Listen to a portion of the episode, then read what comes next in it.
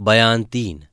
ये तो मालूम हुआ कि कुमारी चंद्रकांता जीती है, मगर कहाँ है और उस खो में से क्यों कर निकल गई? वन कन्या कौन है? योगी जी कहाँ से आए?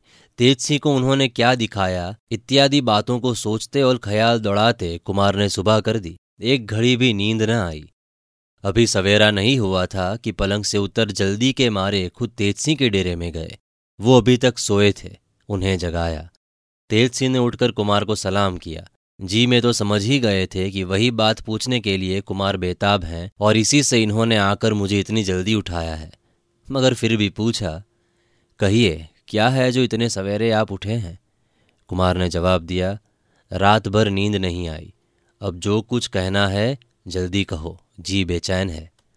तेज सिंह ने जवाब दिया अच्छा आप बैठ जाइए, मैं कहता हूँ। कुमार बैठ गए और देवी सिंह तथा ज्योतिष जी को भी उसी जगह बुलवा भेजा। जब वो आ गए, तेज सिंह ने कहना शुरू किया, ये तो मुझे अभी तक मालूम नहीं कि कुमारी चंद्रकांता को कौन ले गया। या वो योगी कौन थे और वो वन कन्या की मदद क्यों करने लगे? मगर उन्होंने जो कुछ मुझे दिखाया, वो इतने ताज्जुब की बात थी कि मैं उसे देखने में ही इतना डूबा कि योगी जी से कुछ पूछ ना सका और वो भी बिना कुछ खुलासा हाल कहे चलते बने। उस दिन पहले पहल जब मैं आपको खो में ले गया, तब वहाँ का हाल जो कुछ मैंने अपने गुरुजी से सुना था, आपसे कहा था, याद है? कुमार ने जवाब दिया, बखूबी याद है। तेजसी ने पूछा अच्छा मैंने क्या कहा था? कुमार ने जवाब दिया, तुमने यही कहा था कि उसमें बड़ा भारी खजाना है, मगर उस पर एक छोटा सा तिलिस्म भी बंधा हुआ है, जो बहुत सहज में टूट सकेगा, क्योंकि उसके तोड़ने की तरकीब तुम्हारे उस्ताद तुम्हें कुछ बता गए हैं। तेजसी ने कहा हाँ ठीक है, मैंने यही कहा था। उस खो में मैंने आपको दरवाज़ा दो पहाड़ियों के बीच में दिखाया था, जिसे योगी जी ने मुझे इशारे से बताया था। उस दरवाजे को खुला देख मुझे मालूम हो गया कि उस तिलिस्मी को किसी ने तोड़ डाला और वहाँ का खजाना ले लिया। उसी वक्त मुझे ये ख्याल आया कि योगी ने उस दरवाजे की तरफ़ इसलिए इशारा किया था कि जिसने तिलिस्मी तोड़कर वहाँ का खजाना लिया है, वही कुमारी चंद्रकांता को भी ले गया होगा। और इसी सोच और आश्चर्य में डूबा हुआ मैं एक टक उस दरवाजे की तरफ़ देखता रह गया और योगी महाराज चलते बने। तेज सिंह की इतनी बात सुनकर बड़ी देर तक कुमार चुप बैठे रहे। बदहवासी सी छा गई। इसके बाद संभल कर बैठे और फिर बोले तो कुमारी चंद्रकांता फिर एक नई बला में फंस गई? तेज सिंह ने जवाब दिया, मालूम तो ऐसा ही पड़ता है। कुमार ने पूछा, तब इसका पता कैसे लगेगा? अब क्या करना चाहिए? तेजसी ने जवाब दिया, पहले हम लोगों को उस खो में चलना चाहिए। वहाँ चलकर उस तिलिस्मी को देखें, जिसे तोड़कर कोई दूसरा वो खजाना ले गया है। शायद वहाँ कुछ मिले या कोई निशान पाया जाए। इसके बाद जो कुछ सलाह होगी, की जाएगी। कुमार ने कहा अच्छा चलो। मगर इस वक्त एक बात का ख्याल और मेरे जी में आता है। तेजसी ने पूछा, वो क्या? कुमार ने जवाब दिया जब बद्रीनाथ को कैद करने उस खो में गए थे तो दरवाज़ा न खुलने पर वापस आए। उस वक्त भी शायद दरवाज़ा उसी ने अंदर से बंद कर दिया हो जिसने उस तिलिस्मी को तोड़ा है। वो उस वक्त उसके अंदर रहा होगा। तेजसी ने कहा, आपका ख्याल ठीक है। ज़रूर यही बात है। इसमें कोई शक नहीं, बल्कि शिवदत्त को भी उसी ने छुड़ाया होगा। कुमार ने कहा, हो सकता है। मगर जब छूटने पर शिवदत्त ने बेईमानी पर कमर बांधी और पीछे मेरे लश्कर पर धावा मारा तो क्या उसी ने फिर शिवदत्त को गिरफ़्तार करके खो में डाल दिया?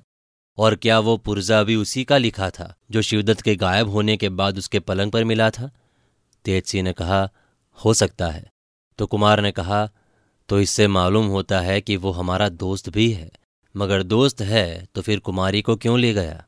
तेजसी ने जवाब दिया कि इसका जवाब देना मुश्किल है। कुछ अक्ल काम नहीं करती।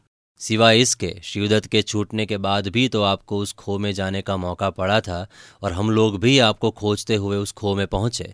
उस वक्त भी चपला ने तो नहीं कहा था कि इस खो में कोई आया था जिसने शिवदत्त को एक दफ़ा छोड़ के फिर कैद कर दिया। उसने उसका कोई ज़िक्र नहीं किया, बल्कि उसने तो कहा था कि हम शिवदत्त को बराबर इसी खो में देखते हैं, और ना ही उसने कोई खौफ की बात बताई थी। कुमार ने कहा मामला तो बहुत ही पेचीदा मालूम पड़ता है। मगर तुम भी कुछ गलती कर गए। तेजसी ने पूछा, मैंने क्या गलती की? कुमार ने जवाब दिया कल योगी ने दीवार से निकलकर मुझे कूदने से रोका। इसके बाद ज़मीन पर लात मारी और वहाँ की ज़मीन फट गई और वन कन्या निकल आई।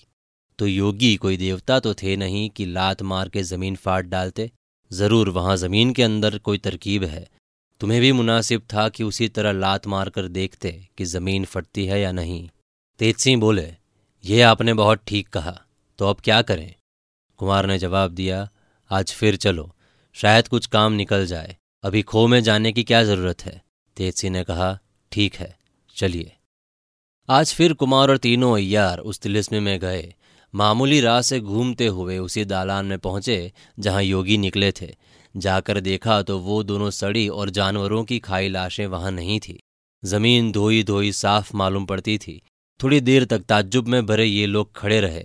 इसके बाद तेजसी ने गौर करके उसी जगह ज़ोर से लात मारी, जहाँ योगी ने लात मारी थी। फ़ौरन उसी जगह से ज़मीन फट गई और नीचे उतरने के लिए छोटी छोटी सीढ़ियाँ नज़र पड़ी। खुशी खुशी से ये चारों आदमी नीचे गए। वहाँ एक अंधेरी कोठरी में घूम घूम कर इन लोगों को कोई दूसरा दरवाज़ा खोजना पड़ा, मगर पता न लगा। लाचार होकर फिर बाहर निकल आए, लेकिन वो फटी हुई ज़मीन फिर न जुड़ी, उसी तरह खुली रह गई। तेजसी ने कहा, मालूम होता है कि भीतर से बंद करने की कोई तरकीब इसमें है, जो हम लोगों को मालूम नहीं। खैर, जो भी हो, काम कुछ न निकला। अब बिना बाहर की राय इस खो में आए और कोई मतलब सिद्ध न होगा। चारों आदमी तिलिस्म के बाहर हुए। तेज सिंह ने ताला बंद कर दिया। एक रोज टिक कर कुंवर वीरेंद्र सिंह ने फतेह सिंह सेनापति को नायब मुकर्र करके चुनारगढ़ भेज देने के बाद नौगढ़ की तरफ़ कूच किया और वहाँ पहुंचकर अपने पिता से मुलाकात की। राजा सुरेंद्र सिंह के इशारे से जीत सिंह ने रात को एकांत में तिलिस्म का हाल कुंवर वीरेंद्र सिंह से पूछा। उसके जवाब में जो कुछ ठीक ठाक हाल था, कुमार ने उनसे कहा, जीत सिंह ने उसी जगह तेज सिंह को बुलाकर कहा तुम दोनों यार कुमार को साथ लेकर खो में जाओ और उस छोटे तिलिस्मे को कुमार के हाथ से फतेह करवाओ, जिसका हाल तुम्हारे उस्ताद ने तुमसे कहा था। जो कुछ हुआ है, इसी बीच में खुल जाएगा। लेकिन तिलिस्म फतेह करने से पहले दो काम करो। एक तो थोड़े आदमी लेकर जाओ और महाराज शिवदत्त को उनकी रानी समेत यहाँ भेज दो। दूसरे, जब खो के अंदर जाना तो दरवाज़ा भीतर से बंद कर लेना। अब महाराज से मुलाकात करने और कुछ पूछने की ज़रूरत नहीं। तुम लोग इसी वक्त यहाँ से कूच कर जाओ और रानी के वास्ते एक डोली भी साथ लिवाते जाना। कुंवर वीरेंद्र सिंह ने तीनों अयारों और थोड़े आदमियों को साथ लेकर खो की तरफ़ कूच किया। सुबह होते होते ये लोग वहाँ पहुँचे। सिपाहियों को कुछ दूर छोड़ चारों आदमी खो का दरवाज़ा खोल अंदर गए।